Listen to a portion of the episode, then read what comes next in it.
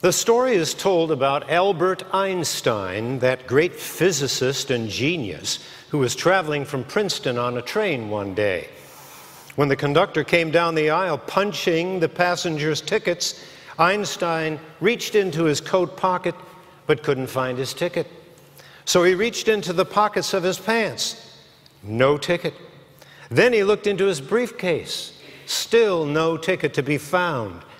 The conductor said to him, Dr. Einstein, I know who you are, and I'm certain that you bought a ticket, so don't worry about it. Einstein nodded appreciatively, and the conductor continued to walk down the aisle. As he was ready to move on into the next car, he turned around and he saw that Dr. Einstein was down on his hands and knees looking underneath his seat for his lost ticket. The conductor rushed back and said to him, Dr. Einstein, don't worry about it. I know who you are, and I don't need to see your ticket. Einstein looked at him and said, Young man, I know who I am too, but I need that ticket because I don't know where I'm going. today, today we've just heard the story about Zacchaeus, a man who knew full well exactly who he was. However, like Einstein, he certainly didn't know where he was going because he'd lost his way in life. What we are about to discover is that he went out on a limb to see Jesus, and by so doing, he not only saw Jesus, but Jesus saw him. Or should I say, Jesus found him. To set the scene for this wonderful story, Luke has placed two characters side by side in his gospel to reveal just how deeply God is interested in seeking and saving the lost. Jesus met two men on the road to Jericho that day. One was a blind man. The story that just precedes this one in Luke chapter 18 talks about Jesus healing the blind beggar who was at the roadside. And the other one, of course, had his eyesight, but he'd lost his way. One was a beggar and dirt poor, the other was a tax collector and filthy rich. Both of them had a strong desire to see Jesus. The blind beggar declared his faith in Jesus, while Zacchaeus showed his repentance for a life that had taken the wrong direction. Well, in the end, they both came into a deep relationship with Jesus Christ. By coupling these two stories together, Luke is inviting us to come and see Jesus in two ways. One, through faith, like the blind beggar had, and secondly, through repentance, like Zacchaeus did. Faith and repentance. Those are the ways that we come to see Jesus. Now, let's take a closer look at this most interesting story. Jericho was a very wealthy city. It was a center for commerce, commerce in that entire region. It had a great palm forest. In fact, it was called the City of Palms. It also had some rose gardens that were known as some of the most beautiful gardens in all the world at that time. All of this combined to make Jericho one of the greatest taxation centers in all of Palestine. Luke describes Zacchaeus as a man who had reached the very pinnacle of his profession. He was the chief tax collector and very rich. He was also one of the most hated men in the region. And why was that? Because he was working for the enemy of the people. He was working for the Roman government who'd conquered and were occupying the land of Palestine. Zacchaeus was numbered among those who, from the beginning of time, had presided over an event as unavoidable as death and about as welcome, namely taxes. It's likely that he collected taxes in the company of a band of armed Roman soldiers in order to intimidate and bully people into handing over even more money to the government than they were required to give. Tax collectors were known to be greedy, dishonest, extortionists who preyed on their own people. to line their own pockets with wealth at the expense of their fellow countrymen. That being said, Zacchaeus would have been seen as a corrupt crook, an outcast, looked down upon, despised by everyone. Well, inside this rather formidable, powerful, albeit diminutive man was a human being who felt in many ways very small, very small on the inside. On that day when Jesus arrived in Jericho, Zacchaeus desperately wanted to catch a glimpse of him. And he refused to become lost in the crowd. He refused to hide. He refused to run away from who he was, what he did, and how the crowd perceived him. Zacchaeus, you see, was determined to see Jesus and would not let anyone or anything prevent him from doing so. But for him to actually go out and to mingle amongst the crowd, well, that would take a tremendous amount of courage on his part. It'd be a very risky thing for him to do, for they all knew who he was. His reputation, after all, had preceded him tax collector. Many a person would have loved to give this despised and vertically challenged tax collector an elbow in the ribs, a shove, a kick in the shins, a slap in the face, or a punch in the arm. Zacchaeus would be black and blue with bruises by the end of the day. On the ground that he couldn't see Jesus, so he decided that he would go ahead of the crowd. Why fight the crowd? So he runs on ahead, and in desperation, what does he do? He shimmies up a sycamore tree and crawls out on a limb to get a better view. Luke tells us that he did so because he sought to see who Jesus was. But what if, what if he climbed out on the limb of that sycamore tree, not just because he wanted to see Jesus, but because he wanted to be seen by Jesus. What if he did this because he was determined to come face to face with the truth about where his life was going and how he'd gotten so off track? This very rich and very powerful man was a human being who was desperately searching for something more out of life. He'd come to the realization that the direction his life had taken was the wrong direction altogether and was now ready to acknowledge and confess his wrongs and to admit his sinfulness. I believe that Zacchaeus was feeling empty, utterly empty inside, and ready to experience the gift of forgiveness, redemption, and a complete transformation of his life. What if he was seeking Jesus because he believed that Jesus could do just that for him? It's as though he were crying out, Here I am, Jesus. This is my life. Please look at me and look into me. Claim me as your own, as a forgiven sinner. Personally, I believe that Zacchaeus was looking for the salvation that he somehow knew Jesus was the only one who could give it to him. And who wouldn't want to see Jesus? Don't we all want to see Jesus? Don't we all want to see him enter into our lives? Don't we all want to be seen by Jesus for the very same reason that Zacchaeus did? There are a lot of young children in my neighborhood. Right next door, there's a young boy named Jacob whose parents recently bought him a trampoline and they erected it in the backyard of his house. Well, last weekend I was out there in the backyard doing some yard work and I heard this, this young voice call out, Mr. Bill, Mr. Bill, look at me, look at me. And there was Jacob jumping up and down on his brand new trampoline. Children and often adults, just want someone, someone they respect, someone they admire, someone that they look up to, to look at them and to acknowledge them for who they are. Zacchaeus climbed into that sycamore tree to get a better look at Jesus, but he also wanted Jesus to get a better look at him, to notice him, to see him, and to see into what was going on inside of his heart. And what did Jesus do?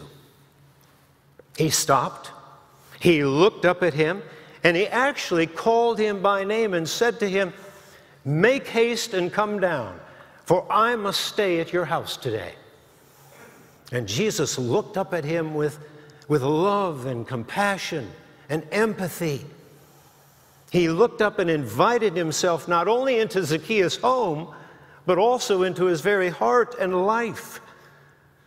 What Jesus saw was more than a chief tax collector, a rich man, a man short in stature. What he saw was something that Zacchaeus could not see. He saw one of his own. He saw a sheep of his own flock, a sinner of his own redeeming.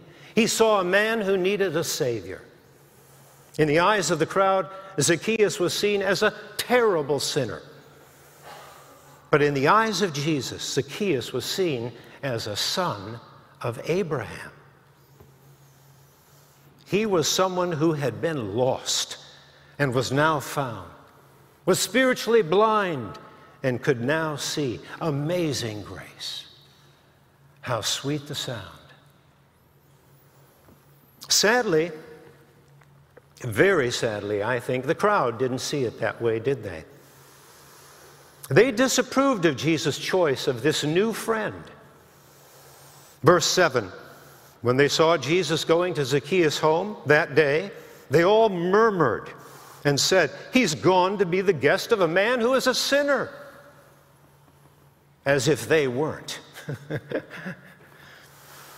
Don't you wish you could have been a fly on the wall that night to hear what their conversation might have entailed? I know I do. Here's how I imagine it went. Because Jesus has the ability to look right into a person's heart and soul with laser like precision and see just what's lacking. I believe that Jesus looked into Zacchaeus' heart and life and saw a man who knew that his life was heading in the wrong direction altogether, who knew that he was a lost soul, who knew that what he was doing was completely wrong and who knew that he was a sinner in desperate need of forgiveness. I'm almost positive that Jesus would have spoken to him about his need to repent from his past wrongs and show him his need to make a 180 degree turnabout in his life, to confess his sins, and to hear those words that we all so long to hear Jesus speak to each and every one of us. Your sins are forgiven. And today, salvation has come to you and to your house. Well, I have to wonder when was the last time that someone asked Zacchaeus, How's your mother doing? I hear she's been very sick.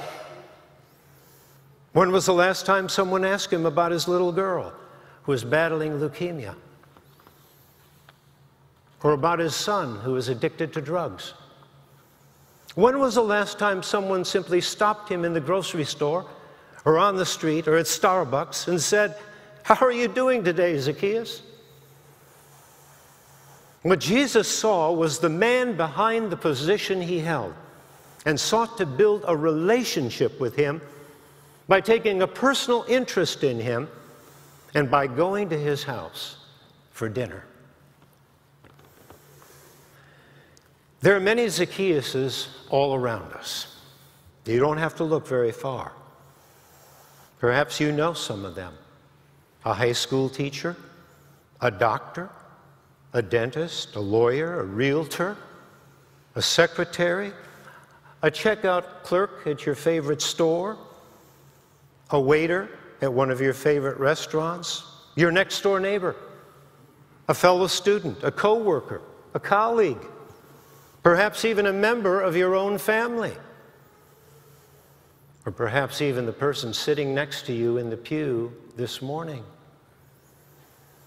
If we are to be, as Martin Luther once said, little Christs to one another, always looking to see Christ in another person, and for them to see Christ in us, how are we living that out in our daily lives with the people with whom we work, the people we live with, go to school with, or simply have contact with on a daily basis?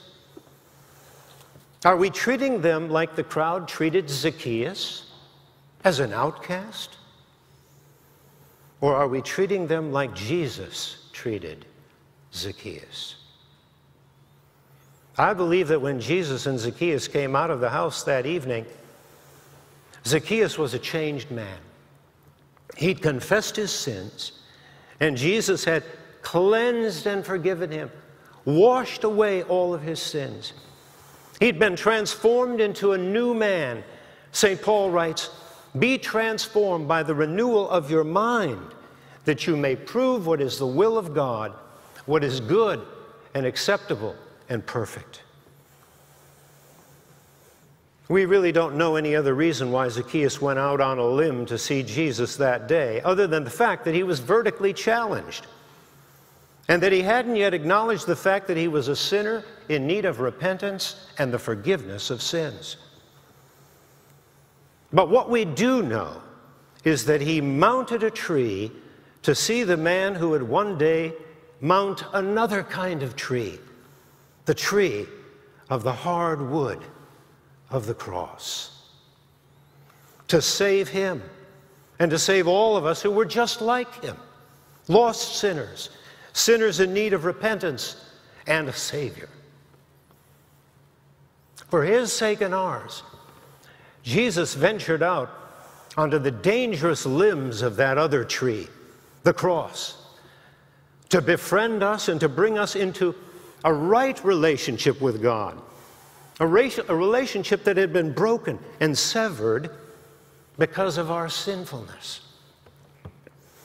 In one sense, think about this Zacchaeus became the first thief on a cross for Jesus to save. Only this time, instead of Jesus saying, Today you will be with me in paradise, he said, Today salvation has come to your house. If you want to see a picture of what true repentance looks like, all you have to do is take a good look at Zacchaeus. When he went out of his house that day and declared to Jesus and to everyone, and you know the crowds were waiting, they were waiting outside that house that day. Everyone within earshot of his voice Behold, Lord, the half of all my goods I give to the poor. And if I've defrauded anyone of anything, I'll restore it fourfold. What we see is that his life took a whole new direction immediately. He resolved to make a new and positive change in his life. And that was the very sign of his repentance.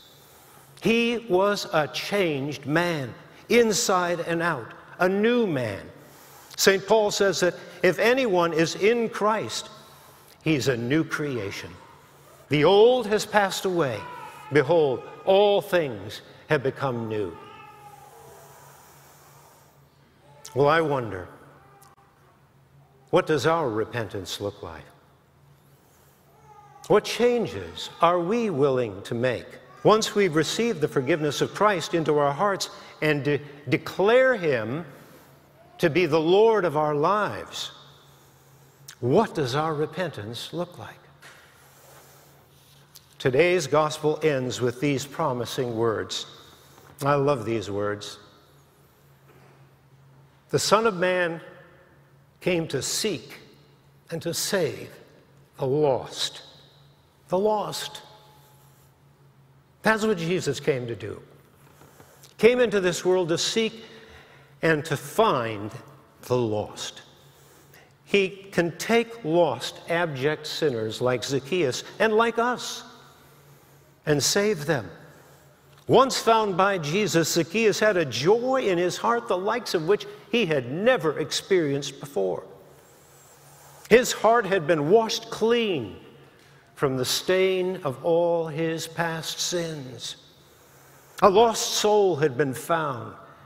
And just like Jesus' parables about the lost sheep, the lost coin, and the lost son, the prodigal son, all of them conclude with the same ending. Stories Jesus himself told. There will be more rejoicing by the angels in heaven over one sinner who repents than over 99 righteous who need no repentance. For Zacchaeus, it was finally time to start living up to the meaning of his name. Do you know what the name Zacchaeus means? Pure, righteous, the clean one. Zacchaeus, the name means pure, righteous, the clean one. That's what Zacchaeus means. Ultimately, that's what Jesus saw in him. And that's what he sees in you and me when we turn to him and accept by faith what he did for us on Calvary's cross.